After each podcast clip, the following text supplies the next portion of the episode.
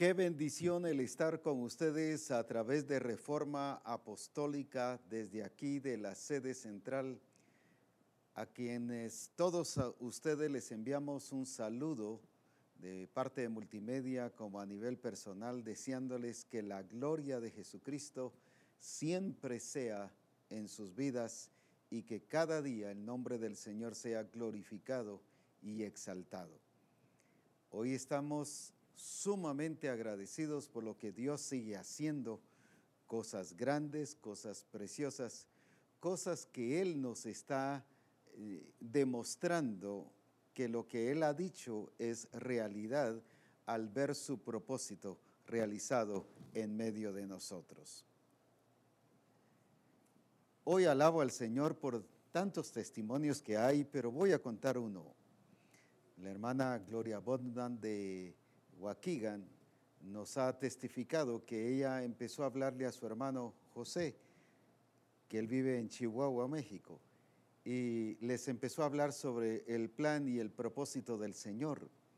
Ellos no eran cristianos, y viene y, le cuenta al pastor Abraham Celada, y le dice el pastor Abraham Celada que, que siguiera hablándoles y que les contara de, reforma apostólica y que vieran reforma apostólica.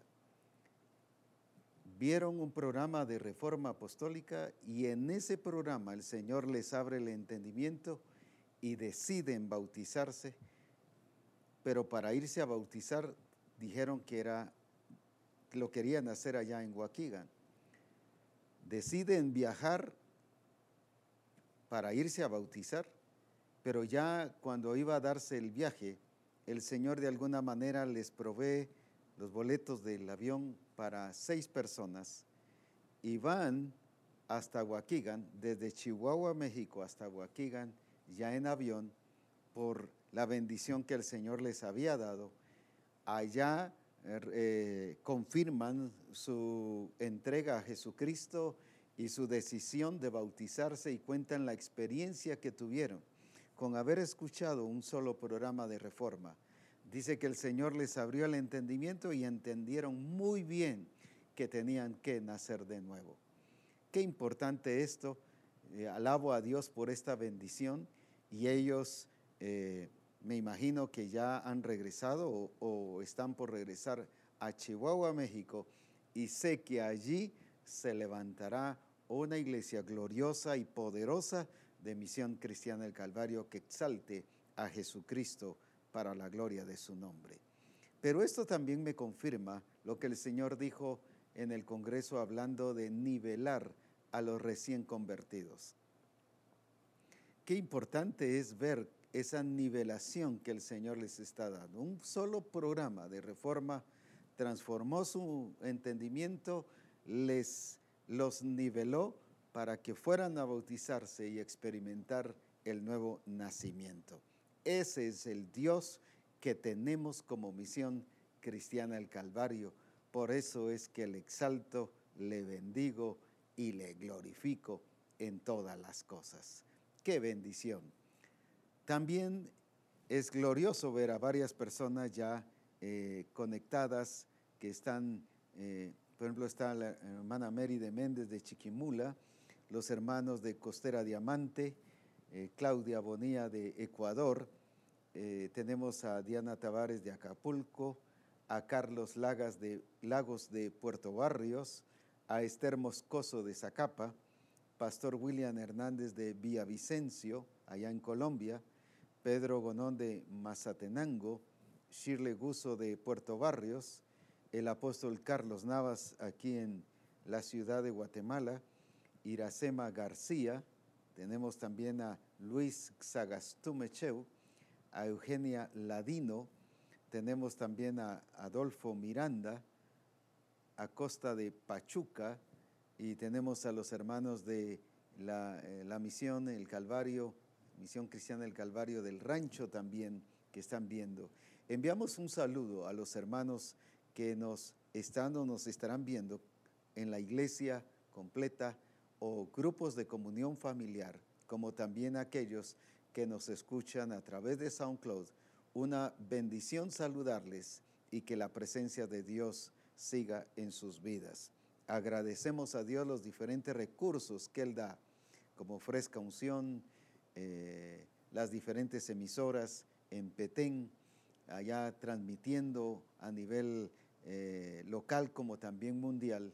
Y exaltamos a Dios también por el cable en, allá en eh, San Pablo Jocopilas que transmite a una buena parte de Suchitepeques lo que es reforma apostólica. Así que qué bendición exaltar y glorificar el nombre del Señor y qué lindo comenzar con esos testimonios gloriosos que nos han estado llegando de ver la bondad y la misericordia y más que todo esa fidelidad de nuestro Dios en todas las cosas. El lunes pasado estuvimos estudiando sobre la importancia de entender que como hijos somos siervos de Jesucristo. Dios nos hizo hijos precisamente para servirle a Él. Y vemos a Jesucristo que el mismo Señor le dijo, tú eres mi hijo en quien yo tengo complacencia. Y lo mismo se lo dijo ya más o menos tres años y medio, ya casi un tiempo para ir a la cruz, eh, en el monte que se conoce como el monte de la transfiguración, también le dice, este es mi hijo amado, a él oíd. Y en otra versión dice, en quien tengo complacencia. Vemos un, un gozo y una complacencia del Padre en Cristo, pero de una manera integral y completa. No solo como un inicio por causa de su estilo de vida, 30 años de relacionarse con su familia, con sus amigos, de, del trabajo, de estar conectado con todo su entorno, de dar testimonio vivo de la realidad del Padre en su vida.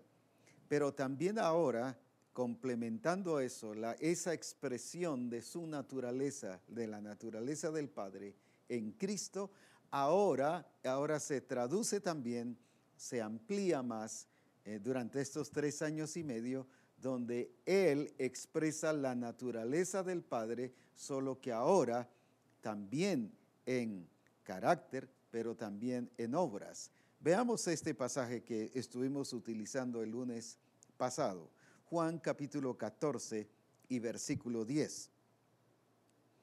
¿No crees que yo soy en el Padre y el Padre en mí? Recuerde que está hablando yo soy. Ese punto es muy importante del ser, está hablando de naturaleza. En otras palabras, yo tengo la naturaleza del Padre porque el Padre está en mí y yo en Él. Está hablando de su carácter, de que Él es el resplandor de su gloria y la imagen misma de su sustancia. Ahora bien, entonces, ¿no crees que yo soy en el Padre y el Padre en mí? Las palabras que yo os hablo, no las hablo por mi propia cuenta. Ahora, ¿pero por qué? Sino que el Padre que mora en mí, Él hace las obras. Él mismo explica que toda su vida y su expresión es porque el Padre está en Él y Él en el Padre. Pero también habla de las obras y dice, el que mora en mí, Él es el que hace las obras. Ahora, decíamos que Cristo llegó a ser un instrumento escogido y, especial del Señor, del Padre, aquí en la tierra. Cuando estamos hablando de instrumento, explicábamos eh, hace ocho días que no es la idea de ser un siervo esclavo, sino de ser un siervo que es que se expresa a través de la naturaleza de Cristo y es útil y es, eh, sirve para edificar y para eh, construir el templo de nuestro Dios a través de la palabra, del adiestramiento, del discipulado y de todo ese proceso de perfección que el Señor nos ha dado a cada uno de nosotros. Ahora, cuando estamos hablando entonces de instrumento escogido, Estuvimos hablando de Romanos capítulo 6 y versículo 22, donde dice que hemos sido libertados del pecado y hechos siervos de Dios. qué importante es que los que son siervos de Dios no es por elección, no es por nombramiento, no es porque hayan ido a un instituto bíblico, no es porque hayan ido a una universidad teológica, no es por capacitación. No estoy diciendo que no se requiera, para eso son los ministerios, para perfeccionar a los santos, pero no es por eso que fuimos hechos siervos de Dios. Fuimos hechos siervos de Dios por causa de haber nacido de nuevo, porque fuimos libertados del pecado. ¿Qué significa libertados del pecado? Que fuimos, que nuestra naturaleza adámica, nuestra naturaleza vieja, fue muerta, sepultada y ahora hemos resucitado.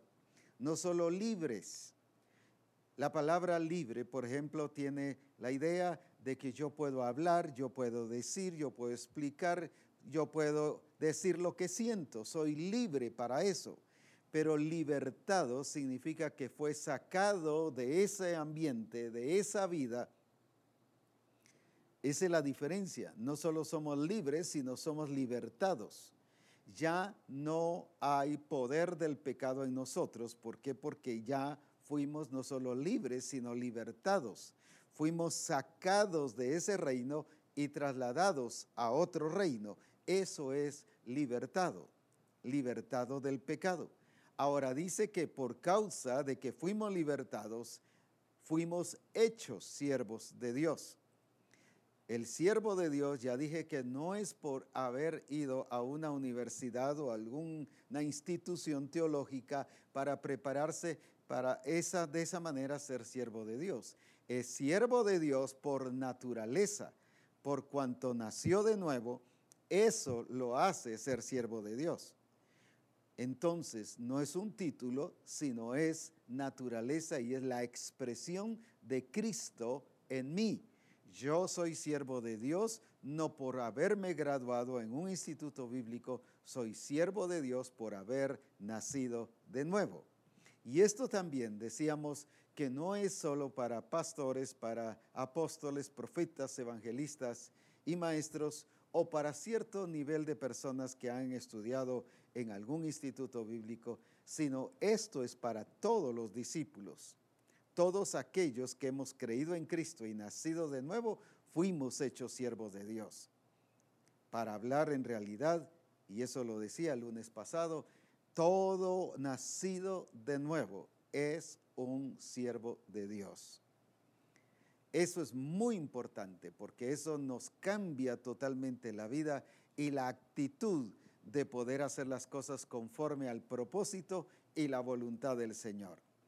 Yo entonces no soy siervo de Dios por nombramiento, soy siervo de Dios por nacimiento, que nací de nuevo, no nacimiento en lo físico, sino nací de nuevo y por causa de eso yo fui hecho siervo de Dios. Por esa razón, cuando el apóstol, o cuando en este caso Saulo se convierte, viene el Señor y que le dice Ananías en Hechos capítulo 9. Nos habla de cómo el Señor ve al, a Saulo desde el principio. Del versículo 1 en adelante nos relata eh, su experiencia de conversión, especialmente el 5, y dijo, ¿quién eres Señor? Y le dijo, yo soy Jesús a quien tú persigues. Dura cosa te es dar cosas contra el aguijón. Él temblando y temeroso dijo, Señor, ¿qué quieres que yo haga? Ese sometimiento, ese es resultado de su conversión. Todo convertido está sometido a Jesucristo no es un robot, no es a la fuerza, sino es porque reconoce la autoridad de que Jesucristo es la cabeza, es el Señor y que por lo tanto yo estoy sometido a Él. Ahora, ¿qué quieres que yo haga? Y viene el Señor y le dice, y el Señor le dijo, levántate y entra en la ciudad y se te dirá lo que debes hacer. Qué importante es esto desde la perspectiva de conversión. El mismo Señor le colocó en el lugar correcto, no le permitió en ningún momento usar sus paradigmas, sus doctrinas, sus enseñanzas pasadas, lo que algunos le llaman la escuela pasada. No le dijo, vas a usar esto y de esto yo te voy a yo voy a sacar lo bueno y te voy a usar de una manera grande, que es lo que se ha dicho en muchos casos. Lo mismo pasó cuando llama a Jesús a los discípulos. Eran pescadores, pero no por ser pescadores los usó. Vengan a mí y yo los voy a hacer. Quiere decir que esa experiencia y vivencia de pesca les ayudaba para trabajar en lo material, pero no en el propósito y en el diseño del Señor. Ahora los coloca en el propósito y en el diseño del Señor y les dice, para eso yo los tengo que hacer, yo los voy a hacer pescadores de hombres. No agarró la experiencia o la vivencia de ellos en el mundo y en el campo material y usó eso. Sencillamente los transformó. Los haré pescadores de hombres. Y eso es lo que habla acerca de aquí del apóstol o de Saulo en este caso. Ve y se te dirá lo que debes hacer. Allí es donde se te va a decir lo que debes hacer. En otras palabras, aquí en el diseño, en el plan y en el propósito del Señor, todo aquello era bueno o ganancia o lo que tú hayas pensado, Saulo, pero a partir de aquí se te va a decir lo que tú tienes que hacer. Qué lindo empezar bajo eso. No traer paradigmas y que 3, 5, 10, 20 años todavía nos estén afectando. La evidencia de una verdadera conversión es que venimos abiertos a lo que se nos diga que es lo que tenemos que hacer. Ahora bien, vayamos al punto que nos interesa, del versículo 11 en adelante.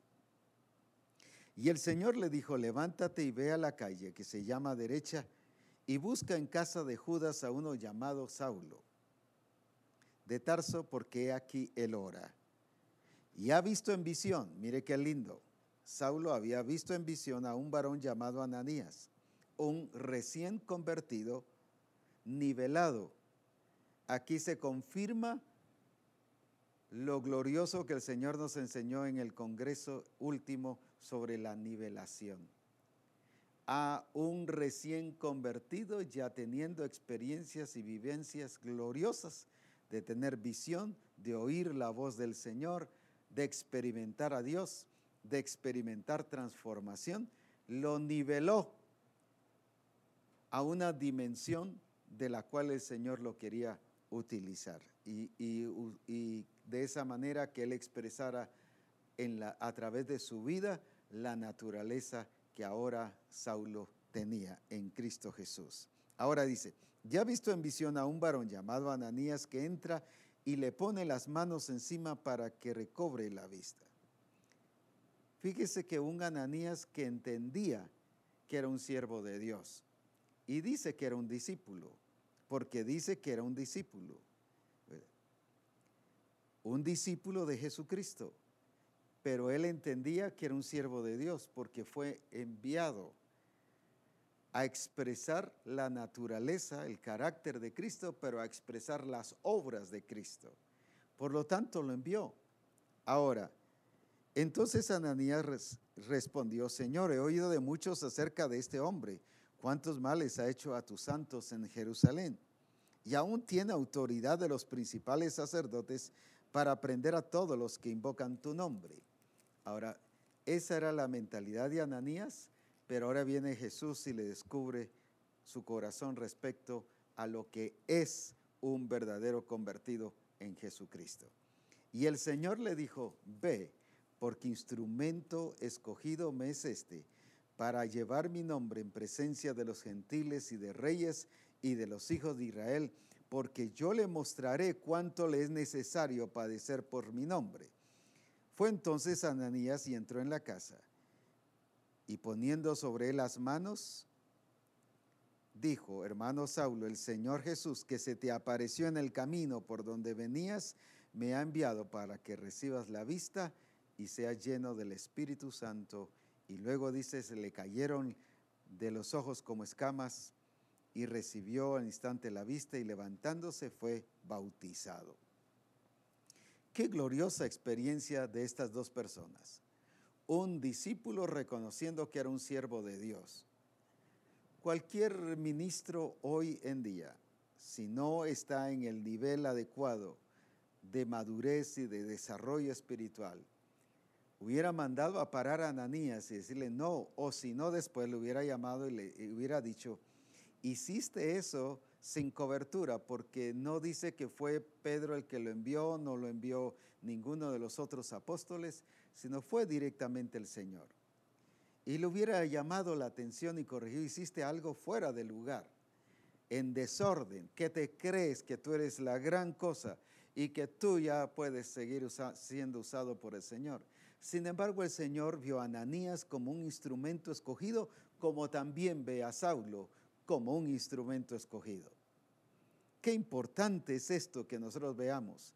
Nos va a curar al discípulo mismo de poder ser útil en las manos del Señor y servirle bajo la perspectiva del plan y del propósito del Señor y no bajo una perspectiva humana. Veamos esto otra vez, regresando a, sin perder esto de Hechos 9, pero regresando a Juan 14, 1. ¿Cómo estaban los discípulos? No se turbe vuestro corazón. Creéis en Dios, creed también en mí. ¿Por qué estaban turbados los discípulos? ¿Por qué estaba turbada la gente si Jesús había revelado al Padre en su carácter, pero también en sus obras. ¿Por qué razón? No solo porque habían paradigmas y les estaba afectando todo lo del pasado y el mundo. ¿Por qué? Porque estaban viendo a Jesús y ellos se estaban viendo como instrumentos bajo una perspectiva puramente humana.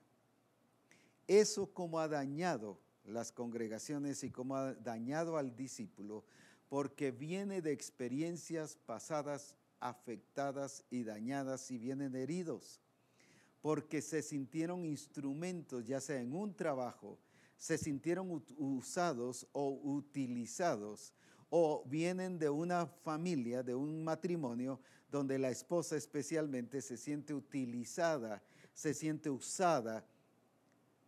Y eso se da mucho en el campo, donde se dice, donde algunos piensan todavía, no es que ella es solo para cocinar para que me atienda, pero no la toman como parte del proyecto y del plan del Señor.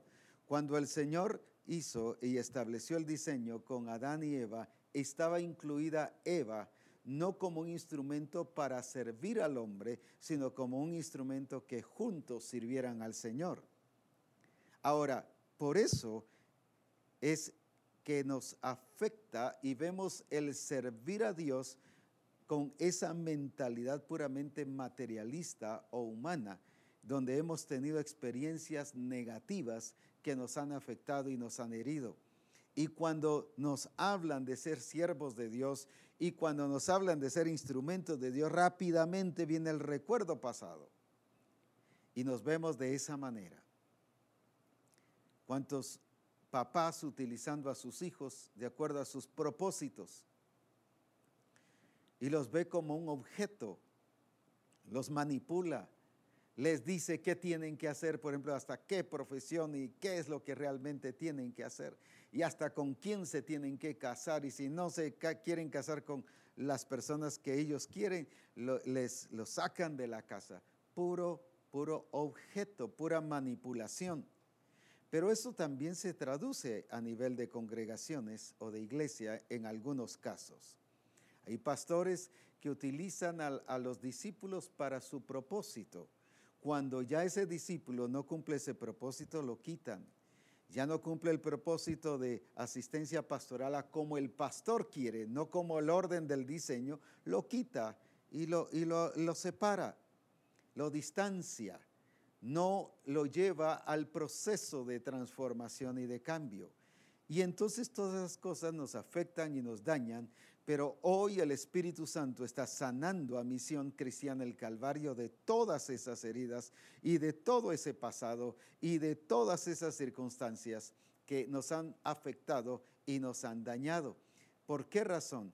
Porque vemos que comúnmente se da a nivel, como dije en algunos casos, que se da la situación de que el pastor elige asistencia pastoral a los que él pueda dirigir, a los que él pueda, en este sentido, eh, manipular en muchos casos, para ser muy claros.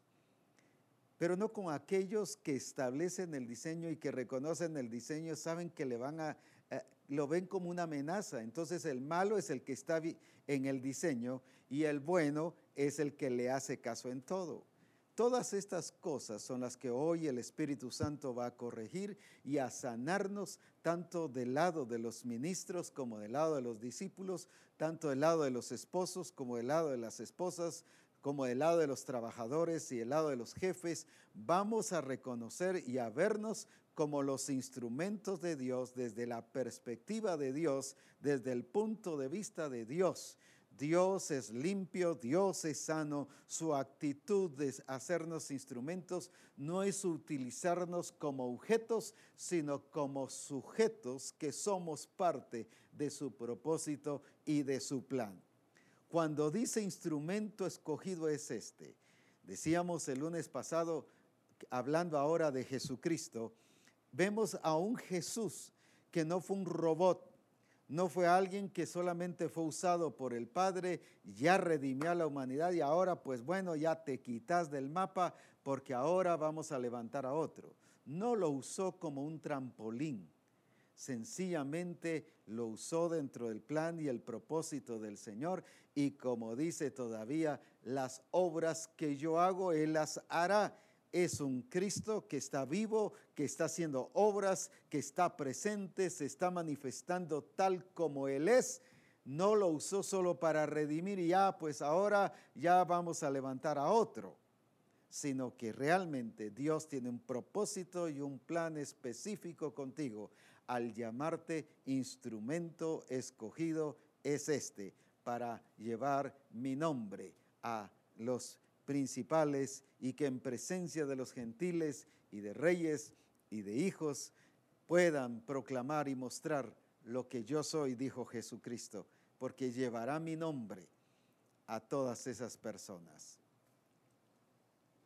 Ahora bien, enfocados entonces desde la perspectiva del, del ser instrumentos de Dios, como dije, ya no como objetos, sino ahora como sujetos, como parte del plan y del propósito de Dios.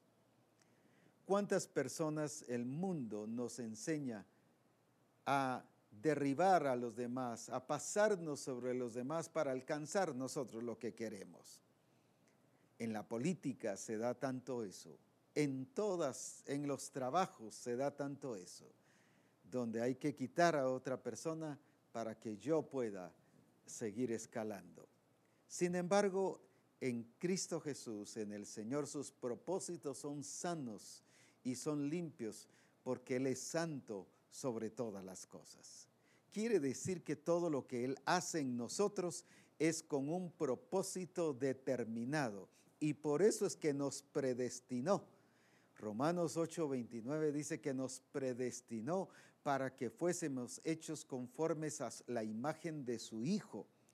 El propósito del Señor, la predestinación de Dios, es que nosotros demos la talla y que alcancemos el propósito de Dios. Él nos escogió no para probar, no para ver qué sale.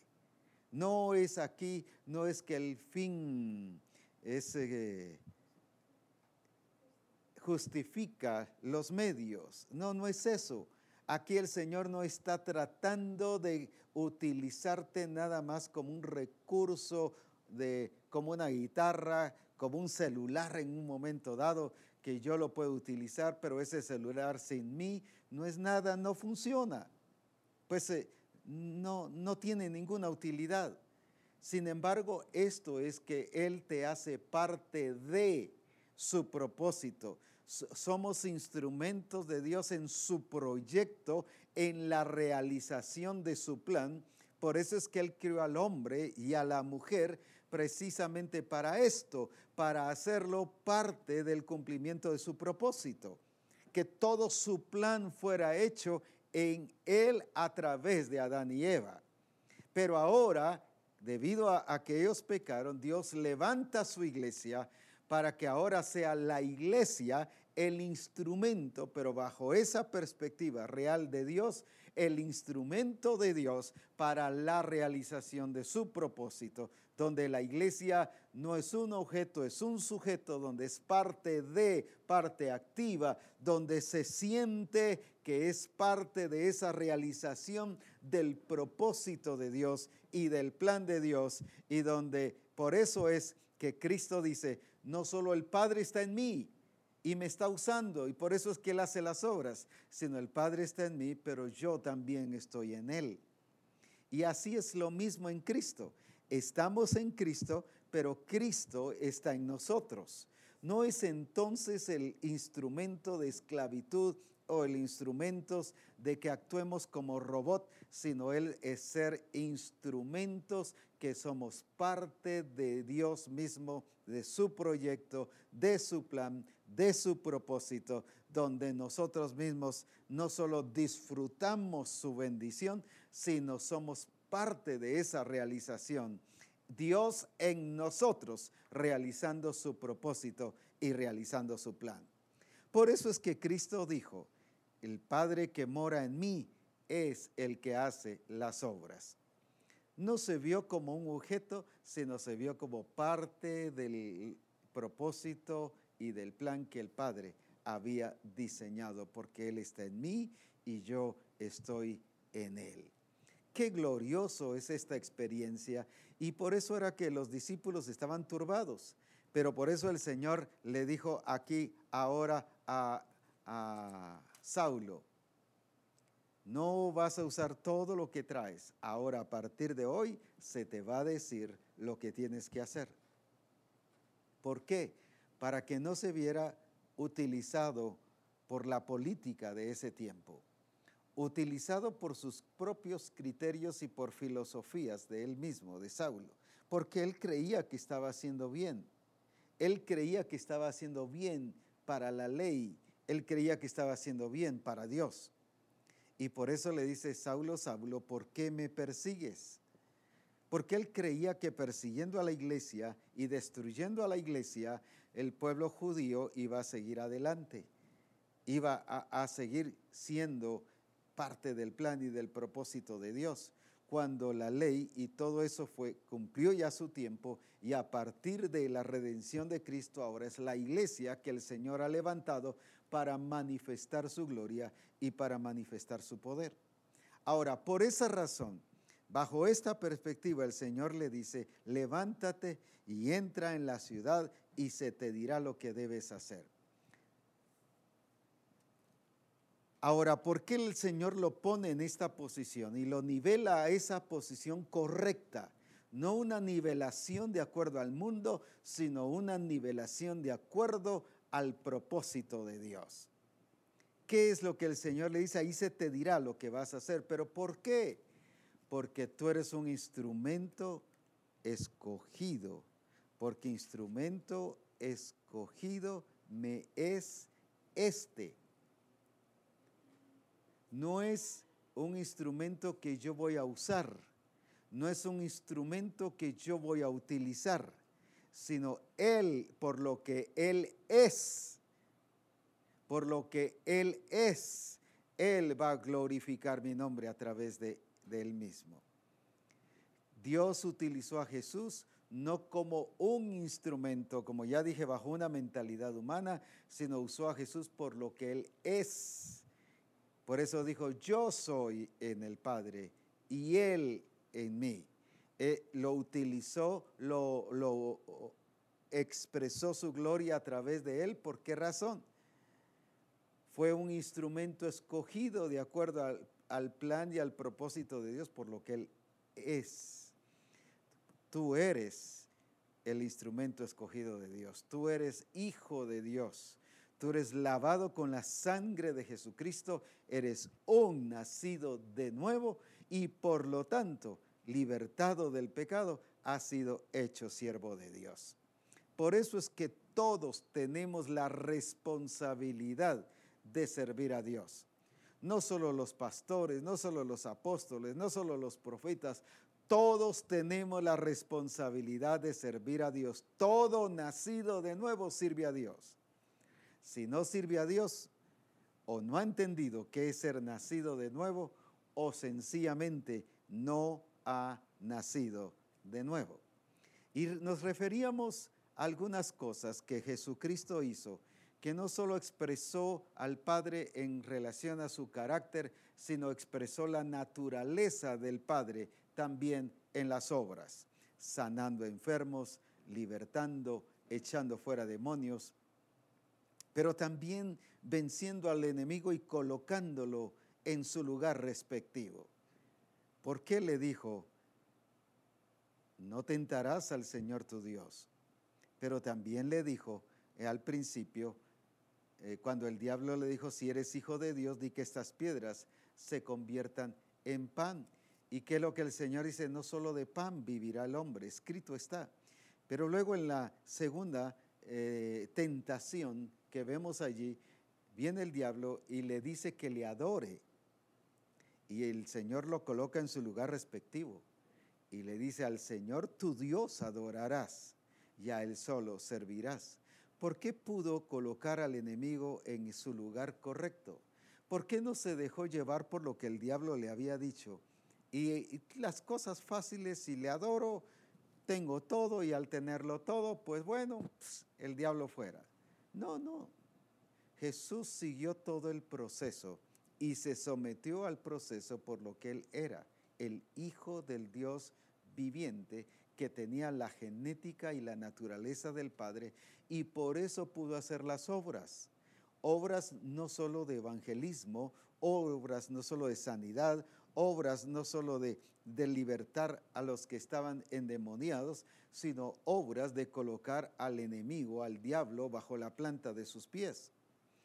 No era vencedor porque fuera pilas, era vencedor porque su naturaleza, la genética que tenía del Padre, le hacía colocar al enemigo bajo la planta de los pies. Eso es muy importante, el entender la victoria. Ahora, por eso es que dice en Gálatas, en Efesios 3, 10, en Efesios 3:10, ¿qué dice? Hablando de la iglesia, para que la multiforme sabiduría de Dios sea ahora dada a conocer por quién, por el quien es la llamada a ser el instrumento de Dios de manifestar y de dar a conocer por medio de la iglesia a los principados y potestades en los lugares celestiales, conforme al propósito. Aquí somete el, concepto, la idea real de lo que es ser instrumento la iglesia, pero conforme al propósito, al propósito eterno que hizo en Cristo Jesús, nuestro Señor. Ahora llama a la iglesia a que haga obras, pero ¿cuáles obras? Una de ellas es el de notificar a los principados y a las potestades. ¿Qué cosa? La multiforme sabiduría de Dios. En otras palabras, es hacer lo que Cristo hizo, colocar al diablo en su lugar correcto, no de temor, no de dejarse llevar por lo que el diablo diga, no de ser dirigido por el diablo, ni que reaccionemos a lo que el diablo hace, sino que ser dirigidos por causa de lo que somos. Por eso vamos a hacer las obras del Padre en colocar al enemigo bajo la planta de los pies. Por eso es que aquí en el apóstol Pablo habla a la iglesia de Corinto y le explica la verdadera función de la iglesia. Por ejemplo, en 1 Corintios 15, 24. Luego el fin, cuando entregue el reino de Dios al Dios y Padre cuando haya suprimido todo dominio, toda autoridad y potencia, porque preciso es que Él reine, versículo 25, hasta que haya puesto a todos sus enemigos debajo de sus pies. Y según Efesios, ¿a quién le encomendó eso? Efesios capítulo 1, libro de Efesios y capítulo 1 y versículo 22. Dice así, y sometió todas las cosas bajo sus pies y lo dio por cabeza sobre todas las cosas a la iglesia, la cual es su cuerpo, la plenitud de aquel que todo lo llena en todo. Ahora, ¿a quién le sometió todas las cosas? ¿Quién es entonces la que va a hacer que Cristo reine hasta que todas las cosas sean sometidas y así Cristo va a entregar el reino a su Padre para que Él entonces sea el todo y en todos. ¿Quién va a hacer cumplir esto? Es la iglesia que entiende que es instrumento de Dios, donde no son los pastores solo los que están actuando, activando, haciendo la obra del Padre, sino donde es toda la iglesia y toda la iglesia contiene a todos. A los pastores, las esposas de pastores no están excluidas. Por eso cualquier esposa que se siente que solamente está haciendo alguna obra social o que solo está puesta para vender los tacos y las enchiladas después del servicio, esa persona se está rebajando y rebajando el llamado de Dios y la, la efectividad del nuevo nacimiento en su vida. Usted ha sido llamada a ser instrumento de Dios, a funcionar y a ser eficiente de acuerdo a lo que el propósito de Dios le ha trazado para su vida.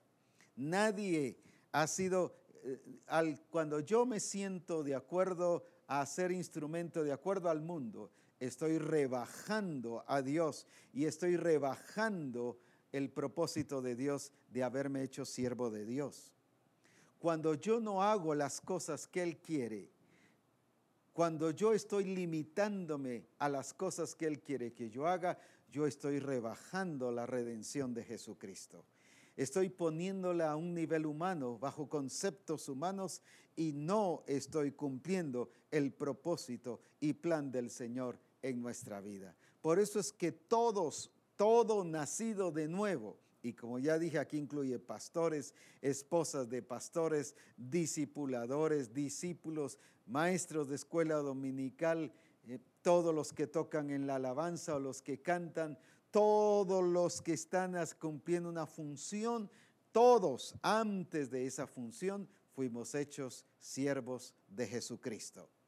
Ahora, ¿por qué? Porque vamos a someter al diablo y vamos a colocar al diablo de acuerdo a la victoria de Cristo en la cruz.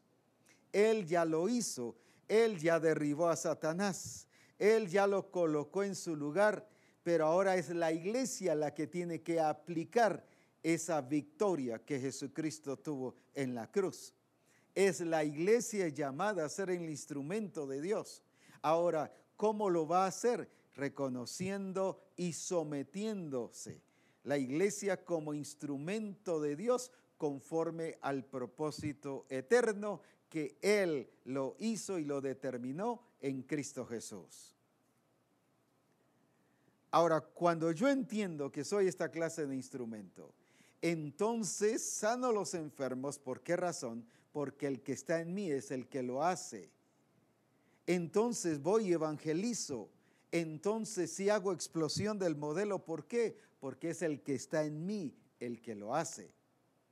No que yo le diga a cierta hora del día, bueno Jesucristo, ya estoy aquí listo, manifiéstate, así que ve y haz lo que tú quieres que se haga. No es eso.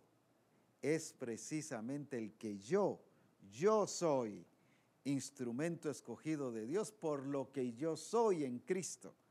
Por eso es que actúo, por lo que soy en Él, de acuerdo a su propósito eterno. Ahora, cuando yo entonces hago esto, yo entiendo lo que Dios quiere de mí y me someto a ese conforme al propósito eterno.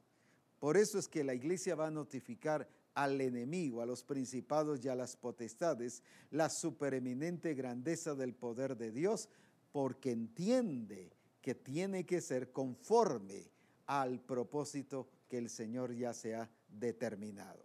Ahora, ese es el funcionar como un instrumento escogido de Dios y nos hace eficientes y por lo tanto vamos a ser efectivos, productivos para la gloria de nuestro Señor Jesucristo. Ahora entonces vamos a llevar fruto de acuerdo a su propósito y de acuerdo a su plan.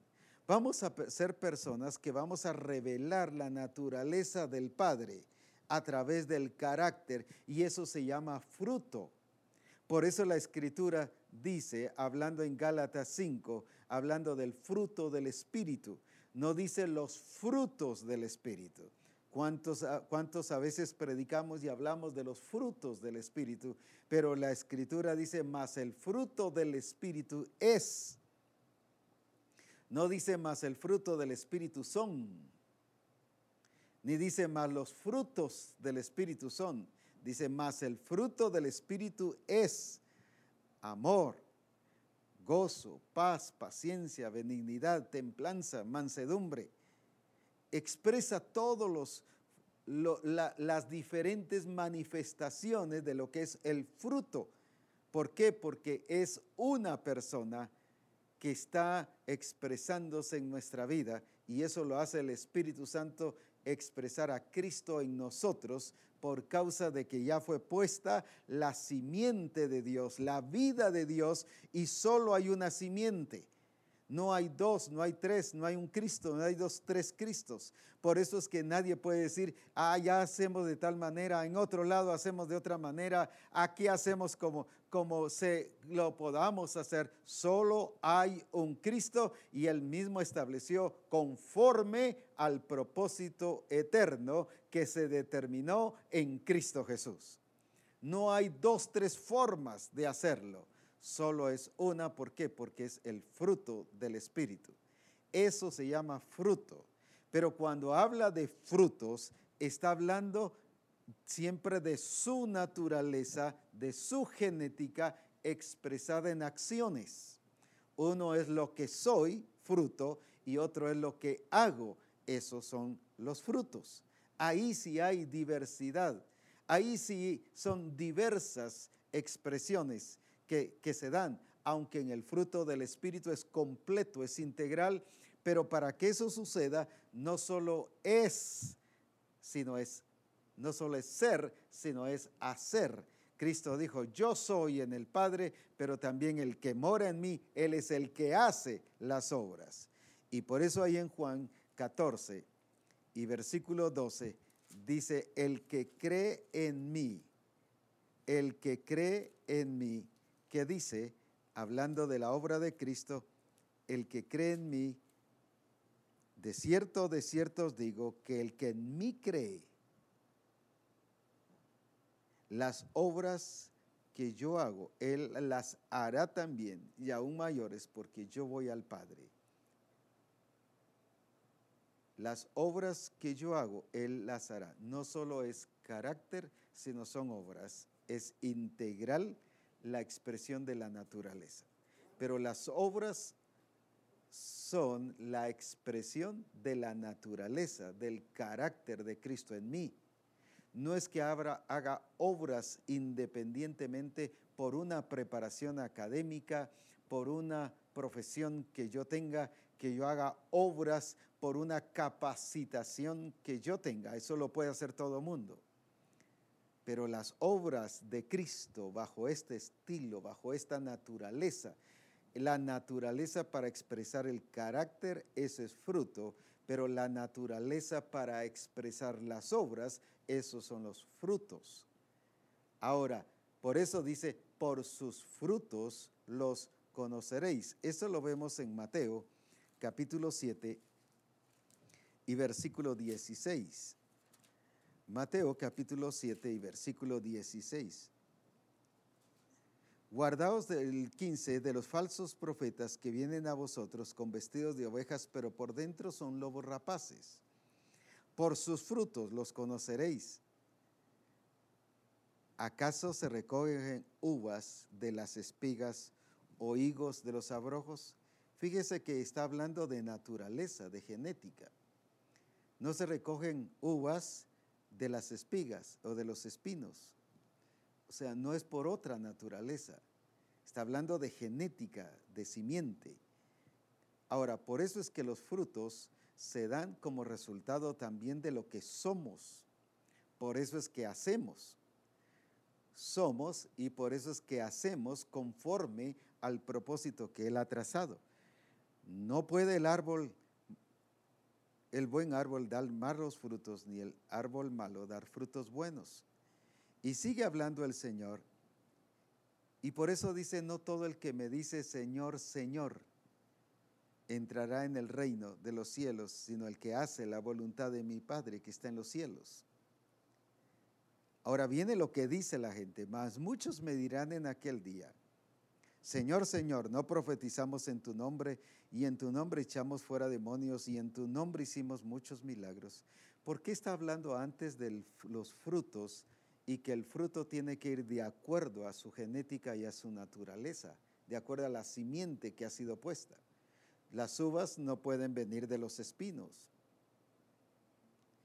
¿Qué está diciendo el Señor con eso? ¿Qué está demostrando ahora cuando reacciona la gente y le dice, Señor, en tu nombre hicimos milagros? Lo que ellos hacían no concordaba con lo que eran. No había concordancia. Era totalmente diferente. Lo que ellos decían, incluso en los versículos anteriores, habla de los falsos profetas y de los falsos maestros. Está hablando de personas que están diciendo algo que, está contradiciendo lo que, es, lo que son. Ese es el problema cuando solo me dedico a hacer sin ser. Cuando trato de hacer la obra del Señor sin la expresión de la naturaleza de Cristo en mi carácter o en el carácter de Cristo cuando no es Cristo el que se está expresando como Él es. No concuerda, no hay relación. Y dice el Señor, no puede el árbol bueno, el buen árbol dar malos frutos. No puede. ¿Por qué pecamos? ¿Por qué fallamos? Si el nacido de nuevo no peca. El árbol bueno no da frutos malos. ¿Por qué? ¿Por qué da malo? porque no concuerda con la genética, no concuerda con la naturaleza. Él mismo está estableciendo eso. Entonces por eso Él está estableciendo, y Cristo lo establece ahí, yo soy en el Padre y el Padre en mí, y por eso es que yo no hablo por mí mismo, no porque no lo pudiera hacer, sino porque Él estaba sometido al diseño del Padre como un instrumento escogido del Padre, haciendo las cosas como Él las planificó, sintiéndose parte de ese propósito y de ese plan del Señor. No usado, sino siendo útil en el propósito del Señor. Qué importante es esto. Ahora, luego dice, el que mora en mí, Él es el que hace las obras. Entonces explica las dos fases, las dos eh, experiencias o vivencias que hacen realidad la expresión integral completa de Cristo en nosotros. Ahora bien, ¿qué dice aquí entonces? El buen árbol no puede dar fruto malo. Y si dice no puede dar, no puede dar. Si da fruto malo es porque algo pasó. No es de acuerdo a la genética ni al diseño establecido por Dios. Por eso es que Dios nos ha hecho instrumentos escogidos de Él. Volviendo al caso de Saulo, que es lo que nos está hoy sirviendo como base, y Cristo, que es el modelo por excelencia. Pero veamos cuando dice, instrumento escogido me es este.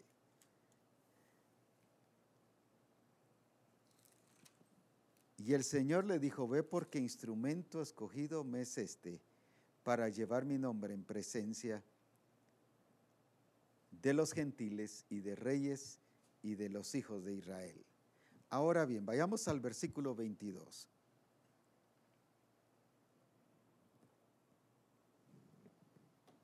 O capítulo 22, perdón. Donde él está dando testimonio de su experiencia y de su vivencia en el Señor. Hechos 22.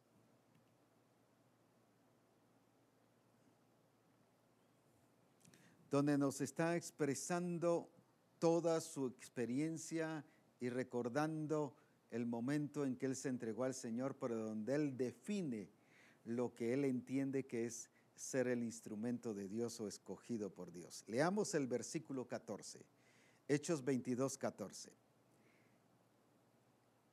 Y Él dijo, el Dios de nuestros padres te ha escogido. ¿Qué le había dicho el Señor? Instrumento escogido. Te ha escogido. Lo voy a leer para que luego lo podamos eh, comprender de lo que el Señor nos quiere eh, enseñar hoy como instrumentos escogidos de Dios. Y el Dios de nuestros padres te ha escogido para que conozcas su voluntad y veas al justo y oigas la voz de su boca, porque serás testigo suyo y todos los hombres, y todos los hombres de lo que has visto, a todos los hombres de lo que has visto y oído. Ahora pues, ¿por qué te detienes? Levántate y bautízate y lava tus pecados invocando tu nombre. Ahora bien, luego en el 18, y le vi que me decía, date prisa y sal prontamente de Jerusalén porque no recibirán tu testimonio acerca de mí. Ahora, ¿qué está haciendo el Señor aquí? Ubicándolo y nivelándolo y Pablo entendió, eh, o Saulo entendió eso desde el principio y ahora lo está relatando. No está diciendo, ahora se me abrió el entendimiento después de cerca de unos ocho años, ahora sí entendí. No, él está relatando lo que entendió en ese momento, lo que el Señor le dijo, y así como le dijo, así lo entendió. Ahora, veamos esto. Él te ha escogido. ¿Por qué lo escogió?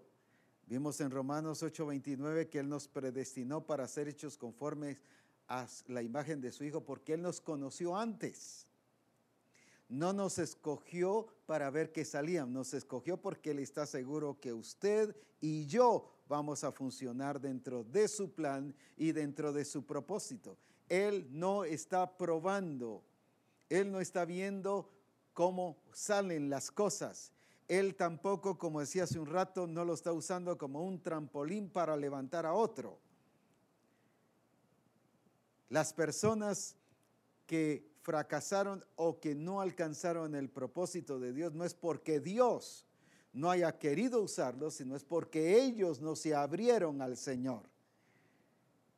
No, no, se vieron como instrumentos escogidos por Dios. Y lo relato a nivel de una iglesia, la iglesia de Roma, Romanos capítulo 1. Versículo 21.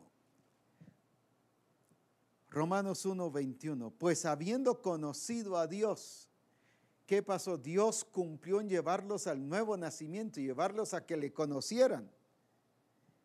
Dios, tras, que había trazado su plan para manifestarse en ellos, para ser glorificado en ellos, ahora son ellos, son ellos los que se salen del propósito, no es Dios el que los sacó. ¿Qué dice?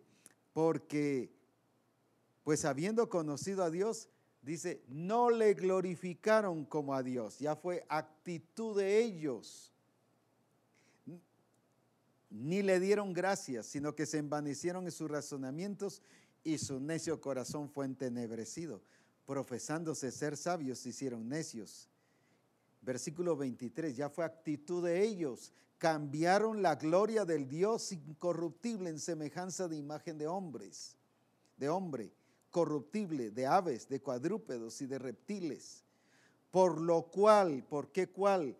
Debido a que ellos se salieron del diseño y del propósito de Dios, ah, entonces ahora si Dios los entregó, ¿qué cosa? Ya que cambiaron la verdad, por lo cual Dios los entregó a la inmundicia en las concupiscencias de sus corazones. Los dejó que hicieran lo que ellos querían, pero fuera del diseño y del propósito de Dios. ¿Qué pasó con esta iglesia? Llamada a ser conforme a la imagen y semejanza de Cristo, porque para eso fuimos predestinados, dice en Romanos 12.2, que eran conforme a este mundo. Cambiaron totalmente el diseño y el propósito, todo porque no entendieron que eran instrumentos escogidos. Cuando Él dice que eres instrumento escogido de Dios, es porque Él está diciendo que sí darás la talla que sí fuiste llamado para ser eficiente. Él no está probando contigo nada. Él te llamó y te escogió porque ya te conoció que sí vas a ser parte de esa iglesia gloriosa, santa, sin mancha, sin arruga, sin contaminación ni cosa semejante. Él no está jugando a probar. Él está cumpliendo su propósito y su plan en ti y en mí. Dios no llamó a Misión Cristiana del Calvario para probar a ver si sale y si no funciona Misión Cristiana del Calvario, levanta otra misión. Dios nos escogió, nos amó desde que nos conoció. Desde que te vi, te amé. Así nos dijo como Misión Cristiana del Calvario. Así me dijo a nivel personal. Y sé que Él me escogió para cumplir su propósito y me escogió precisamente para ser eficiente y para dar la talla para que yo pueda hacer conforme el propósito del Señor. Instrumento escogido me es este. Volvamos a Hechos 22, 14. Te ha escogido, no para probar que a ver qué sale, no, te ha escogido porque vas a funcionar. Él te hizo siervo de Dios, te hizo instrumento escogido de Dios y para Dios porque sabe que vas a funcionar para la gloria de su nombre. Sigamos aquí, en el versículo 14. Te ha escogido para que conozcas su voluntad. Mire, qué precioso. El problema de muchos es que queremos servir sin saber qué hacer. Nos pasa lo que le pasa a muchos matrimonios hoy día no saben qué hacer. No saben cómo dirigir un hogar. No saben cómo llevar y ser modelo y enseñarles a los hijos a obedecer y a buscar a Dios. No saben qué hacer. Porque primero no conocieron la voluntad del Padre, no solo en quién sería el, el esposo o quién iba a ser la esposa, sino primero conocer la voluntad del Padre en el servicio a Dios. ¿Por qué aquellos estaban echando fuera demonios, sanando enfermos y profetizando? Y el Señor le dijo, no los conozco. Porque dijo, ¿qué cosa? ¿Por qué me llamáis Señor, Señor, si no hacéis la voluntad de mi Padre? ¿Cuál era la diferencia? Que estaban orando, profetizando, sanando a su manera, pero no bajo el orden correcto dentro de la voluntad de Dios. Y recuerde lo que dice Efesios 3:10, que la multiforme sabiduría de Dios es notificada por la iglesia, los principados y, y potestades, pero establece el orden conforme al propósito eterno. Y una de las primeras cosas que Pablo conoció fue la voluntad de Dios. El instrumento escogido por Dios conoce su voluntad. Debe conocer su voluntad. Es que yo no sé qué hacer en esto. Claro que debe saber si por eso es siervo de Dios. Por eso es instrumento escogido por Dios. Porque dice, te escogí para que conozcas, para que conozcas, para que conozcas su voluntad. Si algo hace el, instrumento escogido por Dios, primero es conocer la voluntad del Padre. Por eso Jesús aquí no vino a probar, no vino a ver qué sale, no vino a, tratar de, de, ver qué ocurrencia se le venía o de acuerdo a la actitud de la gente así iba a actuar o así iba a predicar. Él conocía la voluntad de su Padre y por eso era que lo hacía, porque él entendía que era un instrumento escogido de parte del Señor, para que conozcas qué cosa, su voluntad. Pero también dice, y veas al justo. Esto no es solo para profetas, ni es para pastores. Incluso hay una gran cantidad de profetas que ni han visto al justo, pues. Por eso no es para ministros, es para todo aquel que es instrumento escogido por Dios por causa de haber nacido de nuevo. Todo discípulo es instrumento escogido por Dios y ha sido llamado para conocer su voluntad y ha sido llamado porque ya es eficiente por naturaleza, es ya capaz por naturaleza, es efectivo por naturaleza, por eso es que va a dar la talla. Y para que conozcas su voluntad, pero también que dice, para que veas al justo. Por eso es que la transformación es de gloria en gloria, pero ¿cómo? A cara descubierta, para que veas la gloria del Señor a cara descubierta. Por eso es que vamos a ir en el proceso, no solo de transformación, sino en el proceso de la aplicación de las obras del Padre, en este caso de las obras de Cristo, porque mayores, ¿sabe que es lo que menos el Señor está esperando de nosotros? Que hagamos las obras que Él hace y que hagamos las obras mayores que las que Él hace. Ese es lo mínimo que Él está esperando de ti y de mí. Eso es, eso es. Cualquier cosa que hagas menos que eso, estás fuera del diseño y no conforme a la voluntad del Señor. ¿Qué hacía Jesús? Resucitaba muertos. Dice que a los mancos los sanaba. ¿Qué significa eso? Que salían las manos, los brazos. Hoy, pero eso todavía no lo hemos visto, no has hecho. Pues eso es el instrumento escogido. Para eso estás. Y para eso estoy yo, para expresar la gloria de su nombre. Es por eso que Dios nos ha puesto y debemos vernos bajo esta perspectiva. Entonces, ¿para qué nos ha escogido?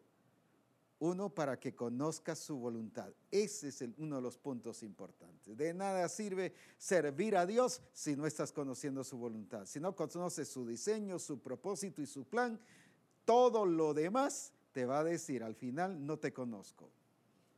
Queda en nada. Por eso es que cualquier pastor que no conozca la voluntad de Dios, no estoy hablando de que si lo llamó o no lo llamó, sino que para hacer la voluntad de Dios, el Señor le dirá, en su tiempo no lo conozco. Lo mismo discipulador, lo mismo el de alabanza, lo mismo todo lo demás. Todo lo demás queda en nada cuando no lo estamos haciendo según su voluntad y según su propósito. Por eso el punto principal es para que conozcas su voluntad. Segundo, para que veas al justo a cara descubierta, para que lo veas a Él tal como Él es. Alabado sea su nombre.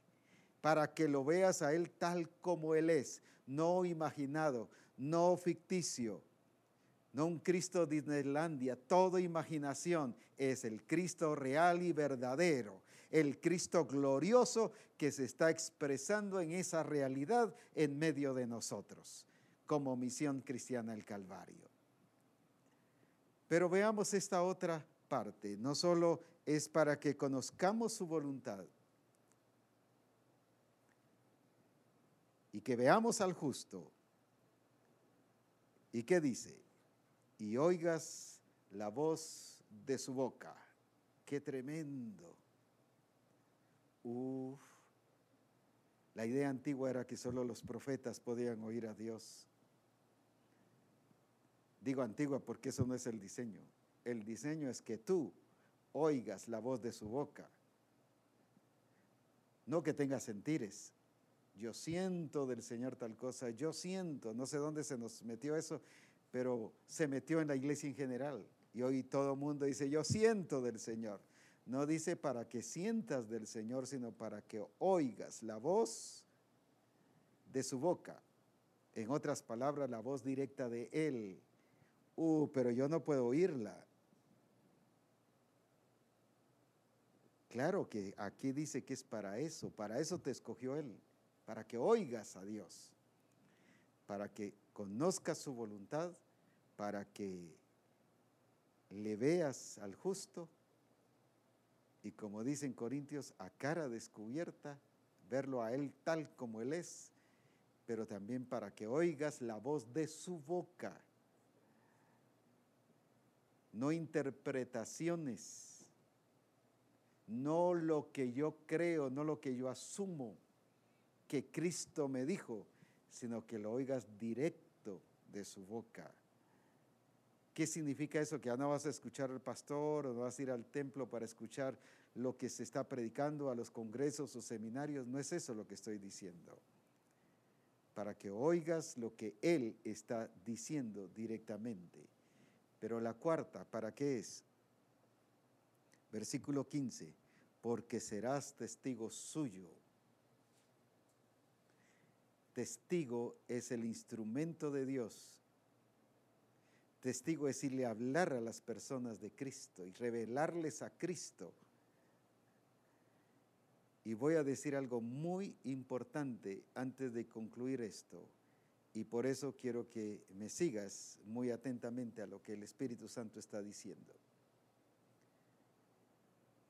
Para que seas testigo, ahora veamos, te escogió para qué? Para que conozcas su voluntad te escogió para que veas al justo. Te escogió para que oigas la voz de su boca. Y te escogió para ser testigo. ¿Y para qué eres lleno del Espíritu? Dice Hechos 1.8, ¿qué cosa? Hablando de la llenura del Espíritu, o sea, ¿qué es lo que hace el Espíritu? Es, viene a avivar, a hacer realidad, ¿qué cosa? Lo que dice en Hechos 1.8, un versículo muy conocido. Pero recibiréis poder cuando haya venido sobre vosotros el Espíritu Santo y me seréis testigos. Todo esto que dice que conozcas su voluntad, que veas al justo, que oigas la voz de su boca, es para hacerte testigo. Pero ahora que hace el Espíritu Santo, te habilita totalmente para llevarte a la ejecución. Qué tremendo, para eso nos da y para eso nos sumerge en el Espíritu Santo y en una vida en el Espíritu. En otras palabras, te hace esto y te llena con el Espíritu. En otras palabras, no tienes ninguna excusa de estarte quedando paralizado quieto al fin y al cabo, en el diseño no hay excusas. Aunque tengas justificación, el diseño es exacto y por eso es que conforme al propósito eterno que hizo en Cristo Jesús. Ahora, te hizo testigo, te hizo un instrumento de Dios. Por esa razón es que tenemos que hacer explosión del modelo. Tenemos que ir a evangelizar. ¿Por qué razón? Por naturaleza. No porque el pastor diga, o si no dice, no lo hago. No, yo lo debo hacer. ¿Por qué?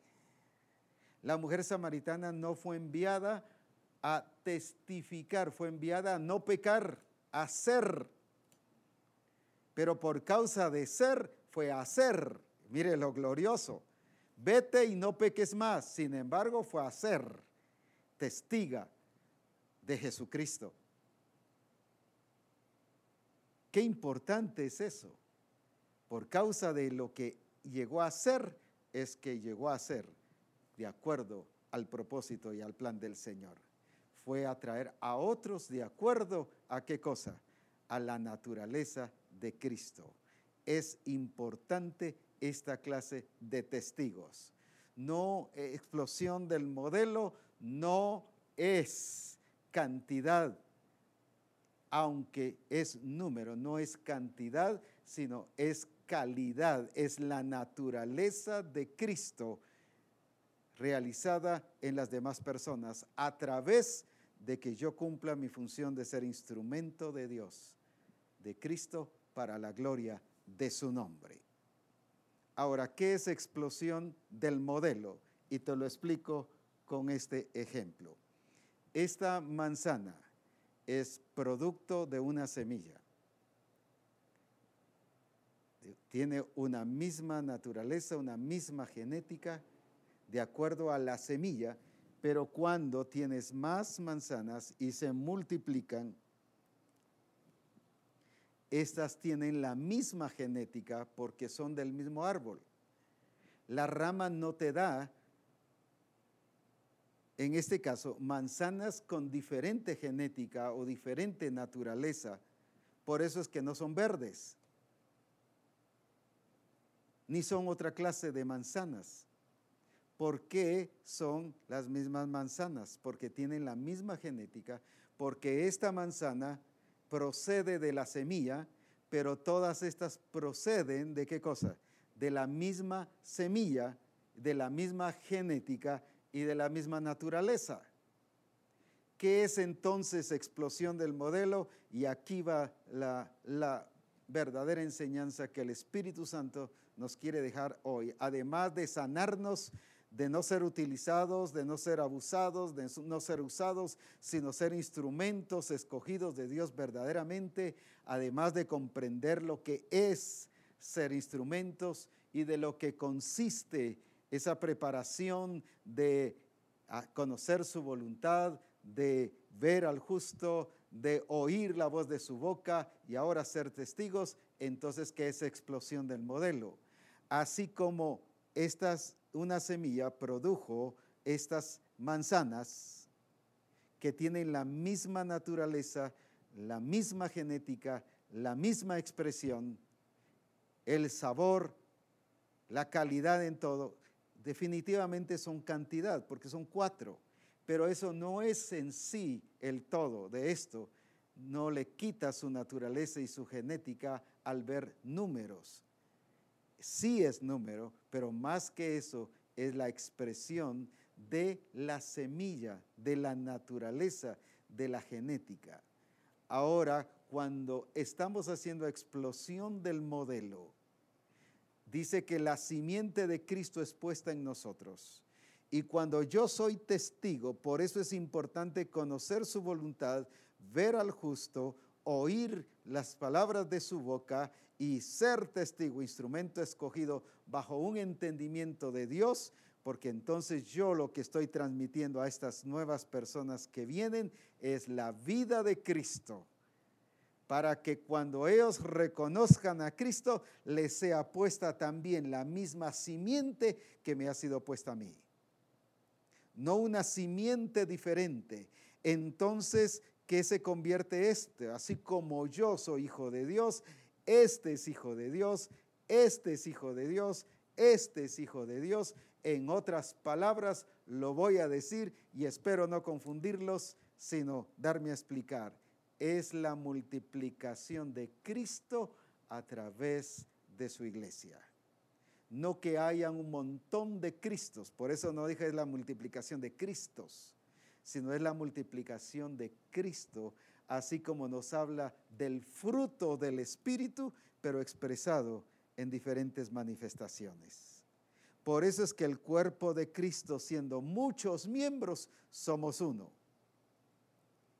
Y eso es lo que nos está diciendo, porque el cuerpo no puede ser diferente, ni tener una naturaleza diferente, ni una genética diferente a la cabeza. Entonces, ¿qué es explosión del modelo? es la multiplicación de Cristo expresado en las personas que se entregan a, Él. Explosión del modelo entonces es la multiplicación de Cristo en las demás personas. Cristo en mí, Cristo en Él, Cristo en ella, Cristo en los demás. Cristo, Cristo, el mismo Cristo que está en mí, lo estoy transmitiendo a los demás. Eso es el ser testigo, instrumento escogido del Señor. Lo explico de esta manera para corregir algunas situaciones y con esto concluyo hoy. Viene Cristo y da fruto. Trae a muchos hermanos, a muchos hijos de Dios Pero mire esto, Jesús o Cristo nunca le dice hijo al otro. Ni este le dice padre a Cristo. Cristo no es padre de este. Cristo vino para ser hijos de Dios. Por eso es que dice, vosotros oraréis así, Padre nuestro que estás en los cielos. En otras palabras, Cristo al producir fruto no se robó el show, ni se robó los discípulos, ni hizo discípulos para sí mismo. No hizo hijos suyos, sino hizo hijos del Padre Celestial. Por eso es que Cristo es hijo de Dios, ahora es el primogénito entre muchos hermanos. Él nos ve no como hijos en relación a Él, Él nos ve como hermanos, por lo tanto somos coherederos juntamente con Él, por ser hijos de Dios. Esto quita que un pastor convierta a la congregación en hijos suyos, en personas que son instrumentos de Él. Lo mismo el grupo de comunión familiar no son instrumentos del discipulador. Toda persona que se convierte a Cristo y toda iglesia que levantemos en su nombre no es mi iglesia, porque yo la levanté, es la iglesia de Jesucristo. Ellos son hijos de Dios, ellos son hijos de Dios, ellos son hijos de Dios, ellos son hijos de Dios. En ningún momento yo soy padre de ellos. Así como Cristo no se colocó en posición de padre. Un ejemplo, Cristo viene y salvó a Pablo, a Saulo. Se le aparece y se convierte y no le dijo desde este momento yo soy tu padre y tú vas a ser mi hijo. Pero cuando viene Pablo y, trabaja y evangeliza a otros, no les dijo a estos otros, ustedes ahora son mis hijos porque yo soy su padre. Todos entendieron que era llevarlos al Padre, porque todos nos constituimos en hijos de Dios, porque solo hay una genética una naturaleza y no pueden haber más. Así que cuando yo produzco frutos, no solo el fruto del Espíritu, que es expresar a Cristo en su carácter, en su naturaleza, sino también expreso a Cristo en su naturaleza a través de los frutos, no son mis frutos, aunque son los frutos que yo estoy teniendo por las acciones que tengo, pero no me pertenecen a mí, sino pertenecen al Señor de señores. Usted no es discípulo de su pastor. El pastor lo está apacetando y lo está guiando y es un discípulo de Jesucristo. Usted no es un discípulo de su discipulador. Usted es discípulo de Jesucristo, porque es constituido hijo de Dios. Por eso es que usted no es un instrumento de su pastor, hablando en términos humanos, para que sea usado, explotado o utilizado de alguna manera para hacer lo que Él quiera y para que no haga lo que diga la cabeza que es Cristo el Señor. Porque hay ministros que a veces dicen, no, yo digo esto y esto se debe hacer, y aunque el Señor diga otra cosa, usted no está llamado a hacer lo que sea porque usted no es un instrumento del pastor, sino usted es un siervo de Jesucristo y el pastor está para guiarle, perfeccionarle y conducirle en el propósito del Señor. Así que esta no es mi iglesia, es la iglesia de Jesucristo. Hablando a nivel personal, Misión Cristiana del Calvario no es mía ni es del cuerpo ministerial. Misión Cristiana del Calvario le pertenece a Jesucristo. Usted no me pertenece a mí, somos parte de un cuerpo. Usted no es eh, un instrumento mío, usted es un instrumento del Padre para hacer conforme la voluntad del Padre. Dios me ha puesto para guiar a Misión Cristiana el Calvario. Es el propósito del Señor, revelarles el propósito, perfeccionarlos en ese propósito para que demos la talla y que seamos eficientes por cuanto Él nos escogió para ser instrumentos escogidos de Él. Qué importante entonces entender que explosión del modelo es la multiplicación de Cristo a través de su iglesia en las demás personas. No la multiplicación de Cristos, la multiplicación de Cristo, el incremento de Cristo en las demás personas. Ahora, cuando yo no evangelizo, estoy paralizando esa multiplicación de Cristo en las demás personas. ¿Qué está haciendo hermano? Nada. No es solo que no está haciendo nada. Ahí está estorbando la multiplicación de Cristo en las demás personas. Que Cristo sea glorificado en ellos y que sea puesta la simiente de Cristo en ellos, para que ellos tengan expresión de naturaleza en el carácter como expresión en las obras también. Explosión del modelo es eso, es el incremento de ese Cristo, de ese único Dios verdadero a través de la iglesia en las demás personas. Eso es explosión del modelo. Así que entendiendo lo que es explosión del modelo, ¿qué le dijo, el, qué le dijo Ananías a, a Pablo? Aquí en el capítulo 22 y versículo 16. Ahora pues, ¿por qué te detienes? levántate y bautízate y lava tus pecados invocando su nombre. Y eso es lo que el Señor le dice a usted que se ha paralizado y usted que no está evangelizando y no está multiplicando esa simiente de Cristo que le fue puesta a usted. ¿Qué le dice el Señor hoy estas palabras? Ahora pues, ¿por qué te detienes? ¿Por qué te detienes, pastor? ¿Por qué te detienes, esposa de pastor? ¿Por qué te has detenido, discipulador?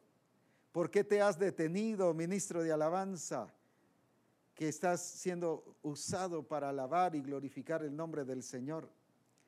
Hablo de ministro como siervo, porque todos somos siervos de Dios, hechos ministros, dice el Señor. Somos ministros del nuevo pacto no ministros por tener un título, ministros porque Él nos hizo siervos de Dios para ministrar su reino y su propósito. Ahora, ¿por qué te paralizas? ¿Por qué te detienes? ¿Por qué no estás incrementando? ¿Por qué no estás haciendo crecer esa realidad de esa semilla, de ese fruto de Cristo en los demás? Por eso dice, ahora pues, ¿por qué te detienes? ¿Y qué le dijo? Levántate. Y Dios le dice hoy a Misión Cristiana el Calvario, en todas partes, donde quiera que esté y donde no está, Dios hoy le dice, levántate, porque necesitamos establecer el reino de Dios en esos lugares donde no hay Misión Cristiana el Calvario. Levántate, no te paralices, no te detengas porque Dios te ha llamado como instrumento escogido para Él y para su gloria. Vuelvo a repetir, ahora pues, ¿por qué te detienes? ¿Por qué estás parado? ¿Por qué estás paralizado? ¿Por qué estás estorbado? ¿Por qué estás limitado? Levántate en el nombre de Jesús y resplandece la gloria de Dios, siendo el resplandor de su gloria y la imagen misma de su sustancia. Misión cristiana el Calvario, Dios le dice hoy, levántate, no te detengas, no te paralices, porque eso no es ni la imagen de Cristo. Para eso no te escogió, para te escogió para ser testigo suyo, eficiente, productivo, para la gloria de su nombre. Que el Señor te bendiga y que ahora más que nunca nos envolvamos. Toda misión cristiana del Calvario es ser instrumentos de Dios para hacer crecer esa simiente que me fue puesta a mí y a ti y que ese Cristo glorioso sea manifestado en la vida de las otras personas que le conocerán a través de ti y a través de mí. Levántate pues en el nombre de Jesucristo. Que Dios te bendiga grandemente.